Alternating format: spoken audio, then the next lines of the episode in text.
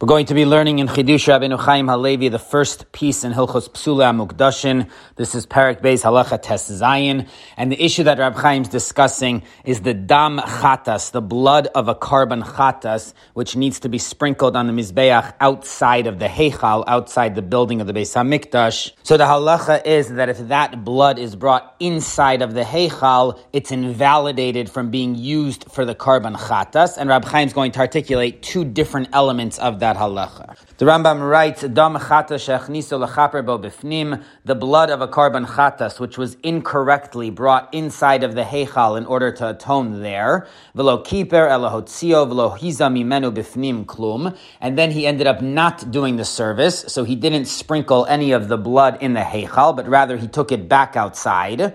Im hichniso b'shogeg. If he had brought it in unintentionally, it was an accident. Hareza kosher umaz mimenu bachutz. Then the blood is still valid, and he could just do the sprinkling outside of the heichal. Sharei lo kiper bakodesh, because he didn't end up violating the blood by doing the atonement inside the heichal. So he didn't invalidate this blood because he took it in by accident, and then he didn't do any of the service in the heichal. But vim hechniso b'mezid, if he took the blood in intentionally, so he meant to take the blood into the heichal, then pasul that blood is invalidated, even though he didn't do any of the sprinkling in the heichal, but the fact that he brought it in there intentionally invalidates the blood. So the Rambam differentiates between someone who brings the blood of the chatas into the heichal b'shogeg versus b'mezid, that they only invalidate the blood when it's b'mezid. But the Rambam seems to imply that that whole distinction only applies when they didn't do the sprinkling inside the heichal.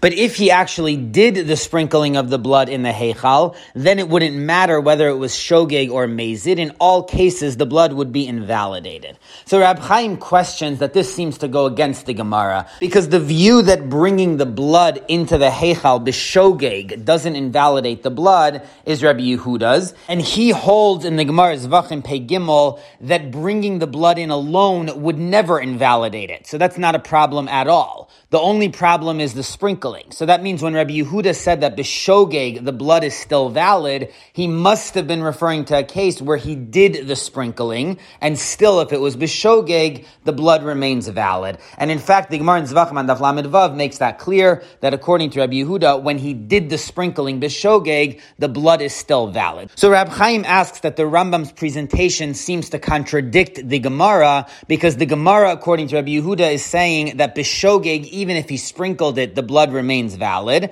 whereas the Rambam holds that if he sprinkled the blood in the heichal, then the blood is always invalid. The only time it's valid is if he brought it in without sprinkling it bishogeg. So how does the Rambam fit in with the Gemara? So at first, Rab Chaim suggests a technical answer for the Rambam, that we have to reread what the Rambam is saying here. When he used the phrase, Shaharei lo kiper kodesh, since he didn't do the sprinkling in the heichal, so the blood is still valid, our original assumption was that that phrase is explaining why the blood is not invalidated by being brought into the heichal. And again, as Rab Chaim asked, that seems to go against the Gemara's presentation. So Rab Chaim suggests that maybe that line is not coming to explain why the blood is not invalidated. It's coming to explain a different aspect of this halacha, which is the Rambam said that the blood is still usable, meaning you could take the blood outside of the heichal and do the sprinkling there, and that would be a valid korban. So on that, the Rambam explains because he didn't do the sprinkling yet. Meaning, had he done the sprinkling in the heichal, then he wouldn't need to do any more sprinkling because the Gemara in Zvachim Chavav says that if he sprinkles the blood in the wrong place, it still atones for the owners, meaning the sacrifice is valid. So even though he was supposed to sprinkle this blood of the chatas outside of the heichal, if he brought it into the heichal and sprinkled it in the wrong place, that's still sufficient. The atonement works. So he wouldn't need to do any more sprinkling outside the heichal. So that's why the Rambam is explaining if he didn't sprinkle in the Heichal, then he wouldn't need to go back outside and do the sprinkling again. And the difference between these two sprinklings is going to be whether the meat can be eaten by the Kohanim. If he sprinkled it in the wrong place, even though the atonement takes effect, but the Kohanim cannot eat the meat. As opposed to if he sprinkles it outside the Heichal in the right place, even though the blood was brought into the Heichal originally, and then it was brought back out, and he did the sprinkling outside, so in that case the Kohanim could eat the meat. So this is how Rab Chaim proposes that we reread the Rambam. He's not commenting on whether the blood itself or the korban itself is valid. He's commenting on whether the Kohen needs to do a new sprinkling. If he didn't do sprinkling inside the Heichal, then he would need to do another one outside and he can eat the meat. But if he had already done the sprinkling in the Heichal, it would be valid so long as it was Bishogeg, even though it was done in the wrong place, because that's the rule, but the Kohen can't eat the meat. So according to this approach, approach, the Rambam is not disagreeing with the Gemara. He also agrees that even if he did the sprinkling in the Heichal, so long as it was Bishogeg, the korban would be valid. Now, Tosfos on the Gemara Zvachim Chavav, where it says that even if the sprinkling was done in the wrong place, the korban is still valid. So he limits that principle that it doesn't include a case where he was supposed to do the sprinkling and the Mizbeach outside the Heichal, and he did it inside instead. According to Tosfos, that's too big a change, so the atonement is not going to work in that case. So that obviously would undermine Rab Chaim's reading of the Rambam. But Rab Chaim points out that the Rambam himself earlier in Hilchos Psula Mukdashin Perak Beis Halacha Yud, he writes explicitly that even in a case where the sprinkling was supposed to be done in the Mizbeach outside the Heichal, and he moved it inside the Heichal, so even such an egregious error is still going to be a valid korban. So the Rambam disagrees with Tosfos, and he does apply that principle even to a case where he did the sprinkling incorrectly inside the Heichal. So it would be internally consistent to interpret this Rambam along the lines of his own view against Tosfos. But even so, Rab Chaim does not like this first technical reading of the Rambam because he doesn't believe that it really fits into the language of the Rambam. Because the phrase that the Rambam used is Sharelo Kiper Ba Kodesh, because he didn't atone in the Kodesh, which refers to the Heichal. So that phrase is a reference to the way the Torah describes how the blood of the Chatas becomes invalidated if it's brought into the Heichal, the Chol Chatas Asher Yuva midama el hakodesh, any chatas where the blood is brought into the heichal becomes invalidated. So the Rambam is clearly referencing that halacha, and he's explaining that the reason that doesn't apply in this case is because he didn't do the sprinkling in the heichal. Now, if he's referring to the other principle from the Gemara in Zvachim Chavav, which Rab Chaim tried to argue in the first approach, that that's what that phrase is referring to, shalobim komo kimikomo dami, that even sprinkling in the wrong place still atones, so that has nothing to do with the Kodesh. It has nothing to do with whether it's a sanctified place or not. The point of that halacha is that even if the sprinkling was done in the wrong place, it's still valid. But that has nothing to do with the Kodesh. So the fact that the Rambam invokes that phrase, which references the Torah's halacha, that bringing the blood of the Chatas into the Heichal invalidates it, means that the Rambam is referring to that aspect of this case. And the Rambam is saying that the blood does not become invalidated by going into the Heichal because there was no sprinkling. But the implication is that if there was a sprinkling, even if the whole thing was done bishogig, it would invalidate the blood. So we're back to our question, how does this fit in with the Gemara, which seems to say that according to Rabbi Yehuda, if the sprinkling was done in the Heichal bishogig, it wouldn't invalidate the blood. So now Rab Chaim suggests a second, more conceptual approach to explain the Rambam, and this is a two-stepped answer. Now this answer assumes the literal reading of the Rambam, that when he says Sharelo Kiper Bakodesh, that since there was no atonement in the Heichal, that's the explanation for why Bishogig the blood is not invalidated. But if there would be sprinkling in the Heichal, then even Bishogig the blood would be invalidated. And the explanation for this distinction makes sense when we understand why there's a difference between if he brought it in Bishogig versus Bemazid. And the reason, as Rab Chaim formulates it, is that the halacha never invalidated blood which was brought into the Heichal. That alone would not be enough to invalidate the blood of the Chatas. The way the Torah formulates it, it's only when he brought the blood into the Heichal with the intention of doing the sprinkling, the atonement in the Heichal. That's the way the Torah formulates this halacha that he brought it into the Heichal lekaper bakodesh in order to atone. So his intention was to do the zrika, the sprinkling of the blood in the Heichal. That's where the blood is invalidated. And Rab Chaim has another proof to this idea from the Gemara in Zvachim Pei Beis Amud Beis. The Gemara says that if he was intending to do the sprinkling in the Kodesh HaKadoshim, the Holy of Holies, so in the inner part of the Heichal, and instead he only brought the blood into the Heichal, so he didn't end up bringing it all the way into the Kodesh HaKadoshim, so that blood is not invalidated. So again, you see that if his intention was to do the Zrika in the Kodesh HaKadoshim, coming into the Heichal alone is not going to invalidate it. It's only invalidated if he was intending to do the Zrika in the Heichal, and he came into the Heichal. So now that Rab Chaim's more carefully formulated this halacha, that walking into the Heichal with the blood alone doesn't invalidate it, unless he was intending to do the Zrika, so that explains why it only applies to a case of Mazid. Because we need an intention to do the atonement in the Heichal. If someone comes in unintentionally, so that's not considered intention to do the atonement in the wrong place. It has to be that they intentionally were planning on doing this in order to invalidate the blood.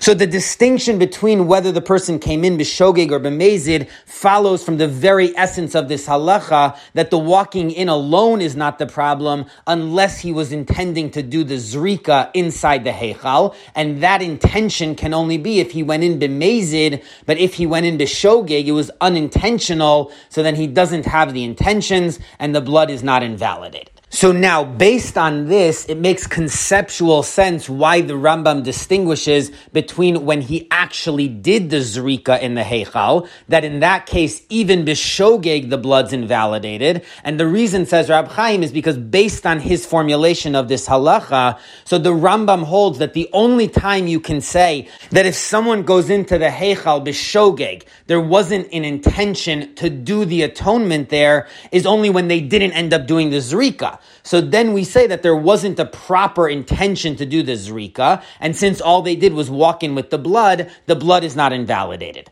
But if they actually did do the zrika, so then even though they came in the shogeg, so there wasn't a full intention to do the zrika there, but since they ended up doing the zrika in the heichal, so together with the fact that they walked in intending to do the zrika, and they ended up doing the zrika, even though the whole thing was bishogeg, but since they ended up doing the zrika, all of that together makes it that they did invalidate the blood. So the Rambam held that the whole limitation that someone who brings the blood into the Heichal B'Shogeg is not considered likaper bakodesh, that they're intending to do the atonement there, only applies when they don't end up doing the zrika there. But when they do end up doing the zrika, that does fall into the category of likaper bakodesh, because they were intending to do the zrika there, even though the mistake was unintentional, but since they were planning on doing the zrika and they ended up doing the zrika, so that's enough to invalidate the blood. So that's the explanation for the distinction between shogeg and mezid, and furthermore, why the Rambam differentiates between a case where he did the zrika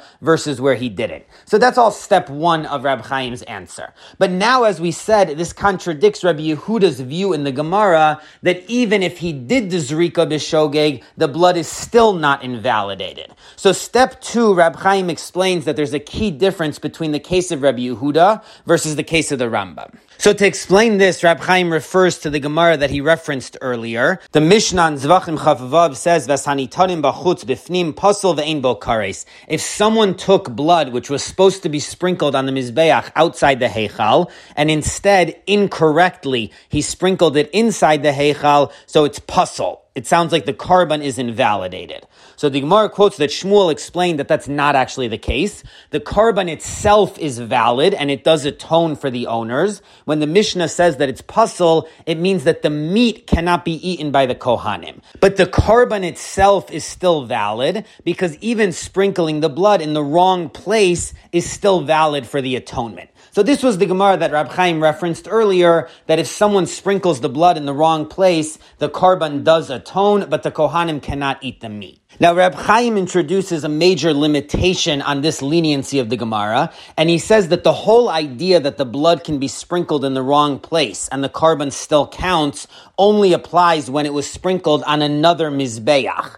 But if the blood was sprinkled in a random place in the Beis Hamikdash, so let's say in the Heichal there's the Aron. If the blood is sprinkled on the parochas, the curtain of the Aron, or the badim, the poles of the Aron, so then it's not going to count at all. So the whole Gemara's leniency that even if the blood was sprinkled in the wrong place, the korban still atones, only applies when it was sprinkled on the wrong mizbeach, not when it was sprinkled on something totally random like the Aron. And the reasoning for this is because the Gemara derives this whole halacha from the pasuk of Vanino sativ lachem ala mizbeach lekaper, that I gave you the mizbeach in order to atone for you. So anytime the blood reaches the mizbeach, the owners get atoned. But that only applies if the blood reached a mizbeach, even if it's the wrong mizbeach. But if it reached a different vessel of the Beis Hamikdash, so then it's not going to atone. So there's a key distinction here between where the blood was sprinkled in the wrong place. Was it on the wrong mizbeach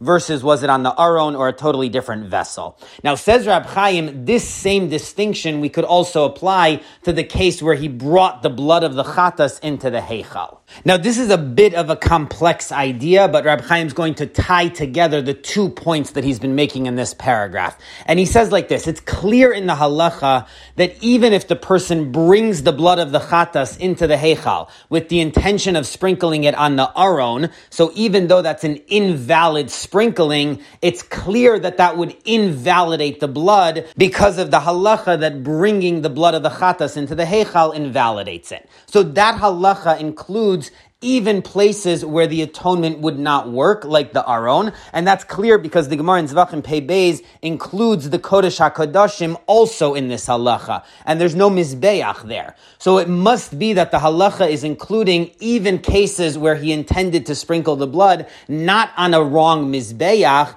but on a totally different vessel, like inside the Kodesh HaKadoshim. So that much is clear. But, says Rab Chaim, the Rambam's additional halacha, that if someone went in Bishogeg and did the Zrika, that still invalidates the blood, that is only going to apply when he did the Zrika on the Mizbeach. Because that's a Zrika that could have atoned, so that overrides the fact that it was Bishogeg and it invalidates all of the blood. But if he did that Zrika on the Aron, so then he's not going to invalidate the blood, even though he did a Zrika, because that was the kind of Zrika which would not have atoned. So in that case, the leniency of Shogeg is still going to apply because it's the equivalent of him having just walked in there and not done any Zrika at all, which Bishogeg would not invalidate the blood. So doing a totally meaningless Zrika on the Aron is also not going to invalidate the blood if it was Bishogeg. So now the way Rab Chaim setting this up, there's more details to this halacha. If someone simply walks in with the blood and they don't do any zrika in the heichal, so then if they went in b'mezid, it's invalid. If they went in b'shogeg, it's not. If someone goes in and does do a zrika, so if the zrika was on the mizbeach, then in all cases, whether it was shogeg or mezid, the rest of the blood is invalid. But if the zrika was on the aron, so then again, if they went in b'mezid, the rest of the blood is invalid. But b'shogeg, it's not. So that's the way Rab Chaim's setting this up. So now, says Rab Chaim, putting this all together, we can answer the Rambam. He's not contradicting the Gemara because even though Rabbi Yehuda in the Gemara clearly said that even if someone does the zrika, but it was bishogeg, the blood is not invalidated. And Rabbi Yehuda has to mean that because he holds that simply walking in would never invalidate the blood. So when he gave a leniency for shogeg, it must mean even with zrika. But Rabbi Yehuda is referring to zrika on the aron, not on the mizbeach. So since the person did a meaningless zrika, bishogeg, the rest of the blood is not invalidated. But the Rambam is not trying to ascertain ascertain the case where Rabbi Yehuda was lenient. He's trying to rule about the halacha. So obviously he has to talk about all cases. So that includes both whether the person did zrika on the mizbeach or on the aron. In all cases, the Rambam has to tell us what the rule is regarding the rest of the blood. So that's why the Rambam says that the only blanket rule is that if the person didn't do zrika and they went in bishogig, then the rest of the blood is valid. But if they did do zrika, so then there is a case where the blood is invalid even bishogig, which is when they did zrika on the mizbeach. The Rambam would also agree that if by shogeg they had done zrika on the aron, so the blood would still be valid. But he's trying to tell us the one clear halacha, which is if they didn't do zrika by shogeg, then the blood is valid. But if they did do zrika, so then there is a case where the blood is invalid even by shogeg, which is when they did zrika on the mizbeach. So basically, the Rambam and Rabbi Yehuda are talking about two different cases. Rabbi Yehuda is referring to where he did zrika on the aron. So there, in a case of shogeg, the blood is not invalidated, and Rabbi Yehuda is trying to come up with a case where his leniency applies. So he found this unusual situation. The Rambam, on the other hand, is referring to a case where he did zrika on the mizbeach, and there, even by shogeg, the blood is invalidated because the Rambam is just talking about clear cut halachas. So that's Rab Chaim's explanation for the Rambam. The key conceptual point that Rab Chaim makes is that this whole halacha that bringing the blood of the korban chatas into the heichal invalidates it is based on the fact that the person intended to do the atonement in the Heichal. So from there, there follows a distinction between Shogeg and Mezid, as well as whether he did the Zrika or not. And that also affects where he did the Zrika, because Rab Chaim holds that the Zrika in the wrong place only works on the Mizbeach, but on the Aron, it's a meaningless Zrika. So that's why Rab Chaim puts this all together and explains why the Rambam is not contradicting the Gemara. Now, in the back of the Or Olam edition of Chidush Rabbeinu Chaim Halevi, so they quote that Rab Isser Zalman Meltzer and the Even Ha'ezel, a few halachas earlier in Psule Amukdashim Perak Beis Halacha Yud Gimel, so he comments on this Rab Chaim that at first it seemed strange to him to limit the whole leniency of Rabbi Yehuda that someone who brings the blood in by shogeg is only referring to a case where he did the zrika on the aron, which seems like a very strange case. So Rab Chaim's really limiting Rabbi Yehuda's opinion in a very serious way. Now Rab Chaim explains that by saying that Rabbi Yehuda is just trying to tell us a case where the leniency would apply. But still, it seems somewhat strange. But then Rabbi Zalman says that he found in a Sefer Ezras Kohanim on the Sifra that he actually says this has to be the case for a totally different reason. So this reinforces Rab Chaim's explanation because the Ezras Kohanim has a different analysis which brings him to the same point. His question is that Rabbi Yehuda says that the korban is kosher, that it's a valid korban. So that seems to imply not only that it atones for the owners, but that the actual meat is kosher and can be eaten by the Kohanim, meaning the korban is not invalidated at all.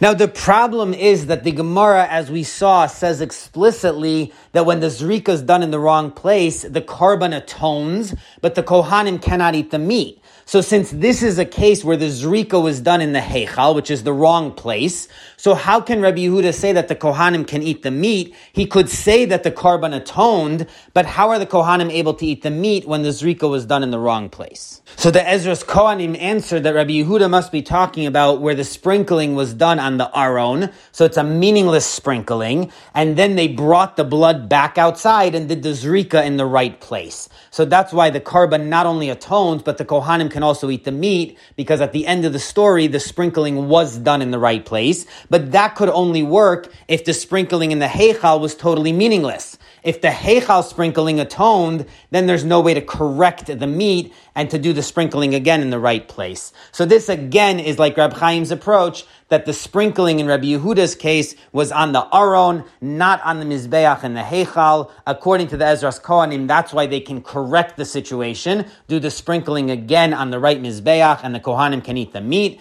And according to Rab Chaim, that's why in that case, if it's Shogeg, the blood is not invalidated, as opposed to where they did the sprinkling on the Mizbeach, where even in Shogeg, the blood would be invalidated.